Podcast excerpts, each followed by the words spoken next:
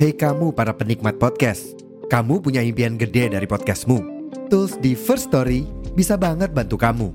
Mulai dari F-Link, Dynamic Audio Insertion, sampai statistik yang komprehensif, semua ada di First Story.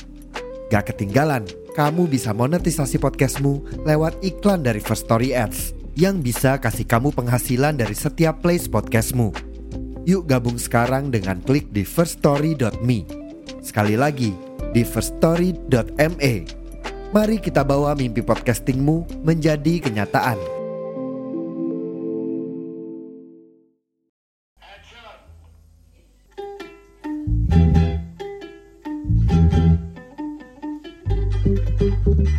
Dia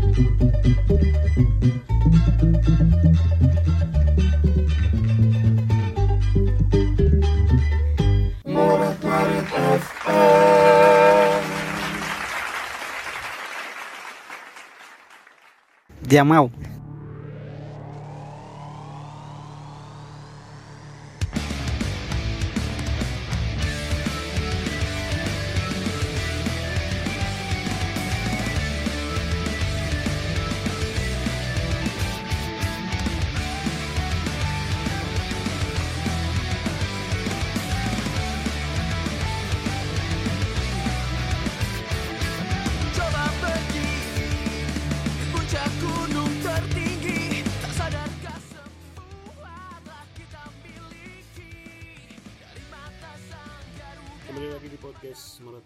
FM. Akhirnya timnas Indonesia berhasil lolos dari fase grup Piala Asia 2023 dan untuk pertama kalinya Garuda Merah Putih berhasil lolos ke babak 16 besar setelah beberapa kali keikutsertaan kita di Piala Asia kita tuh belum pernah yang namanya lolos ke fase gugur gitu ya. Dan tentu saja Maret Maret FM punya FOMO dong yang membahas tentang keberhasilan timnas Indonesia mulai juga babak 16 besar meskipun lewat jalur yang sangat amat dramatis bahkan banyak yang bilang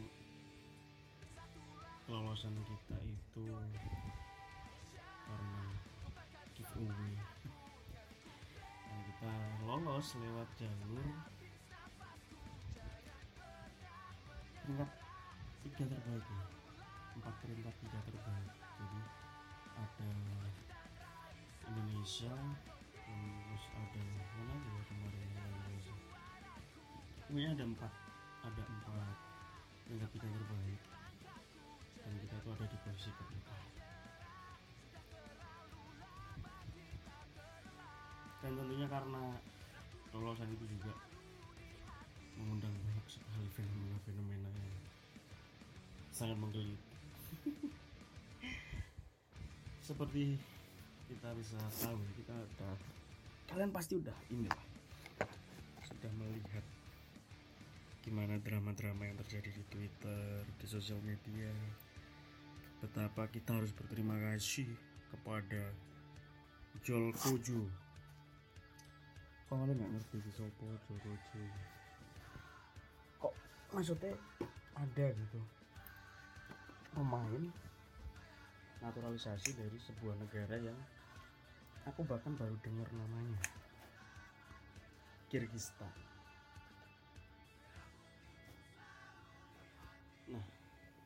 cerita. Kelolosan kita itu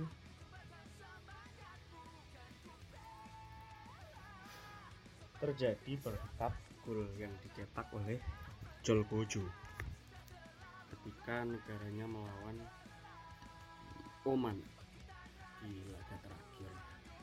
Fase grup dan berkat gol dari Jol Kojo tadi posisi kita jadi peringkat 4 itu aman. Karena kita menyerangkan 3 gol. Dan kebobolan 6 gol. Artinya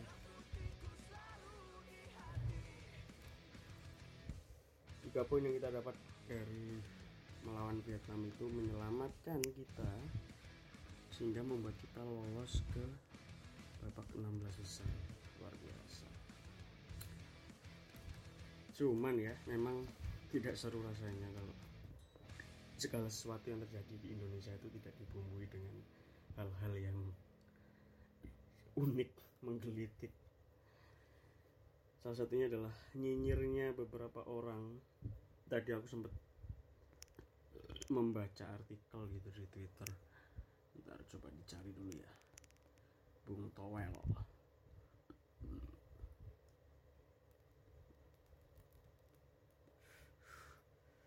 Towel Bung Towel. Kalian sih pasti tahu ya anak-anak yang besar di era-era 2000-an gitu.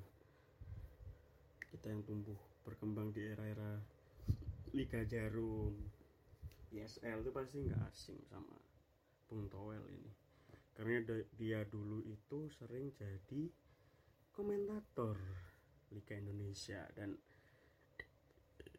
tiba-tiba Bung Towel ini yang saya sudah jarang melihat beliau beliau ini berkomentar.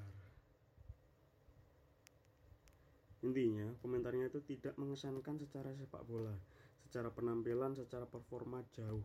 Lolos tapi tidak mengesankan lolos tapi menurut saya nggak pantas cara lolosnya. Well karena komentar dari Bung Towel itu akhirnya banyak nih yang kebakaran jenggot. Terus tadi juga sempat ada meme Sinteyong stay Bung Towel out. Opo lah yang ngono.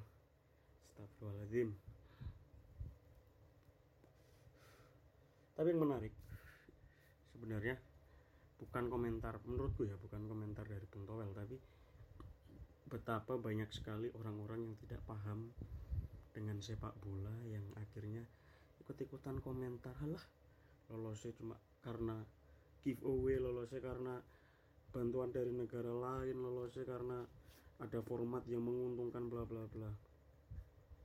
Halo kalau anda penggemar bola sejati anda tidak mungkin berstatement demikian karena kalau kita bisa ulas lebih jauh ya. Kalau kalian ini benar-benar nonton bola apalagi ngikutin sepak bola Eropa kalian tahu lah di UCL di beberapa kompetisi Eropa itu ada peraturan-peraturan yang mungkin buat orang yang nggak tahu ini peraturan yang terkesan di mengada-ngada peraturan yang terkesan untuk menguntungkan dan lain sebagainya.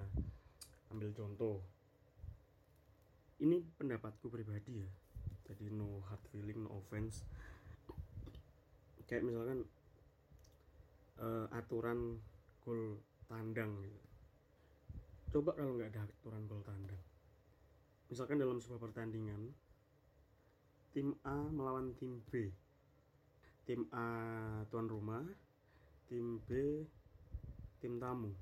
Nah tim B ini menang 3-1 terus di leg kedua di kandangnya tim B tim B itu kalah. Kalah misalkan kalah 2-0 otomatis kan agregatnya 3-3 harusnya kalau nggak ada aturan gol tandang itu langsung adu penalti. Tapi tim B jadi lolos karena unggul gol tandang. Di, di kandangnya tim A mereka memasukkan 3 gol nah meskipun di leg kedua mereka kalah tapi mereka sudah memasukkan 3 gol lebih banyak ketika main tandang. Itu aturan buat orang awam menurutku. Itu aturan yang terkesan ah mengada-ngada ah merugikan bla. sama halnya dengan aturan peringkat tiga terbaik. Kenapa diadakan ini? Ya karena konfederasi itu punya regulasi mas bro. Tim Asia itu nggak banyak yang ikut Piala Asia itu cuma beberapa tim. Nggak kayak Piala Dunia. Piala Dunia kan 32 tim. Otomatis bisa diambil juara runner up. Kalau di Piala Asia hanya diambil juara dan runner up juga nutut 16 besar bos ngono jadi sudahlah nikmati saja. Wong ini momen kebangkitan timnas kita. Bayangkan timnas kita itu menurut data. Timnas dengan skuad termuda. Tim senior ya apa pemain senior itu nggak banyak men. Pemainnya tuh rata-rata usia muda semua. Usia 20-an 23 ke atas. Yang usia 30-an tuh cuma beberapa pemain. Mark terus apa? Jordi Amat dan beberapa lah. Nah ini justru jadi hal yang menyenangkan dong. Ya enggak sih? Dengan skuad muda loh. Ini juga yang membuatku akhirnya excited lagi nonton timnas. Meskipun ya di 16 besar nanti kita ketemunya Australia. Ya otomatis harapan untuk menang itu sedikit sekali. Karena Australia itu termasuk tim yang lagi OP di Asia.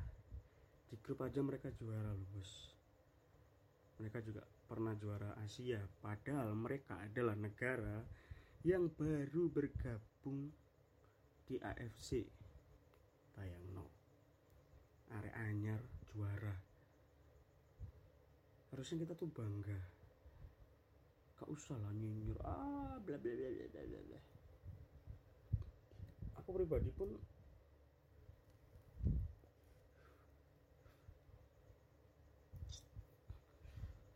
pada akhirnya tertarik lagi mendukung timnas ya karena aku sebenarnya udah lama banget ya bisa dibilang ngikutin lagi itu ya sekarang ini. Bahkan aku kualifikasi laga-laga timnas di AF, AFF SEA Games aku nggak pernah mengikuti. Aku terakhir mengikuti itu tahun 2010 Piala AFF yang kita kalah di final yang sangat menyakitkan itu. Aku ingat banget waktu itu aku masih SMP kelas berapa itu ya? Kelas 2 atau kelas 1 ya? 2010 tuh. dan waktu itu diisi oleh beberapa pemain naturalisasi yang waktu itu lumayan keren lah. Fran Badim, Cristian Gonzalez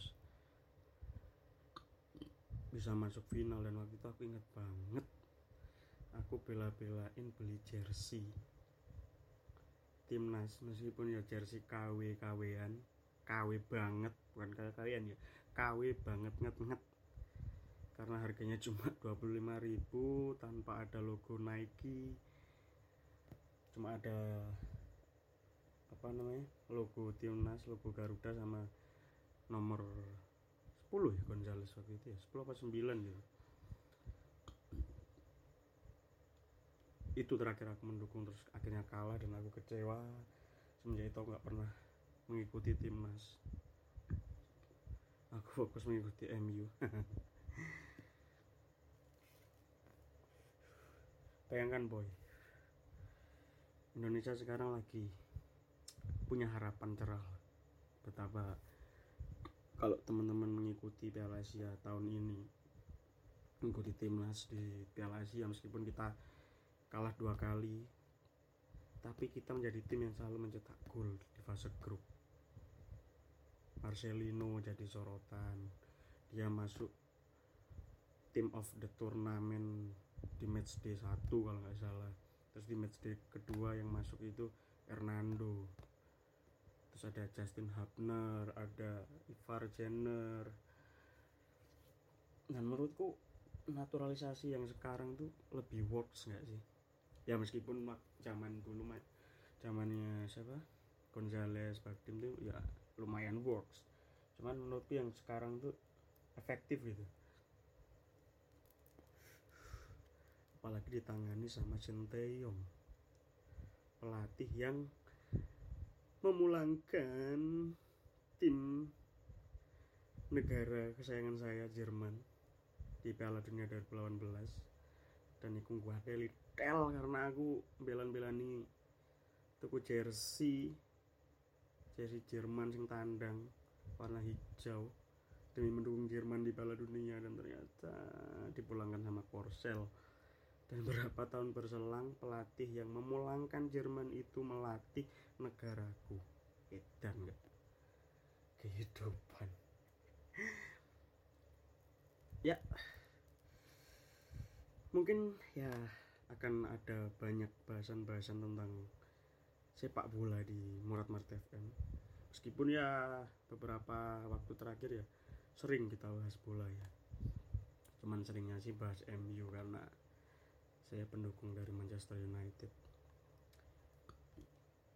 Ya kita berharap yang terbaik aja lah. Semoga meskipun harapan lolos itu kecil harapan menang itu kecil tapi kita berharap semoga Indonesia berhasil memberikan perlawanan yang terbaik lah. Karena mengingat lawannya ini nggak mudah bro Australia bro jadi ya kita cukup bangga dengan histori yang sudah dibuat. Berhasil lolos ke 16 besar itu sudah merupakan prestasi yang luar biasa membanggakan di level Asia. Dan bahkan tidak menutup kemungkinan kita bisa berbicara lebih di kualifikasi Piala Dunia mungkin bisa maju sampai beberapa fase. Meskipun kemungkinan lolos juga mungkin masih sangat jauh tapi ya it's okay setidaknya beberapa waktu terakhir kita bisa melihat permainan Indonesia yang nggak lagi kayak dulu yang mengandalkan long ball penguasaan bola sulit permainannya kerusak kerusuk tidak nyantai positioningnya possession apa ball possessionnya berantakan. Kemarin aku pas lihat lawan Vietnam tuh luar biasa sih. Possessionnya permainannya lebih tenang menusuk-nusuknya lebih oke. Bahkan lawan dua tim yang pernah juara Piala Asia pun mereka sangat dengan tegak dengan percaya diri. Bahkan bisa mencetak gol gawang Irak dan Jepang itu luar biasa men. Ya aku berharap sebagai penyinta sepak bola dan orang Indonesia semoga ini menjadi awal yang baik untuk timnas kita ke depannya. Dan jangan lupa di follow instagramnya Jol Kojo bilang terima kasih. Udah laku yuk kak kayak anjing. Ya terima kasih. Mohon maaf masih belum ada kawan ngobrol. Karena ini lagi fase-fasenya yang ya social battery lagi habis. Masih belum menemukan orang yang mau diajak ngobrol bareng di podcast ini tapi saya harap podcast ini tetap menjadi catatan kehidupan saya sampai kapan pun itu. Terima kasih. Jangan lupa di follow instagram at moratmarik.fm jangan lupa di follow di spotify. Jangan lupa di like. Kasih bintang 5 apa pun itu. Komentar yang baik-baik. Share dan yang mau ngobrol sama aku yuk. Aku tunggu ya. Bye bye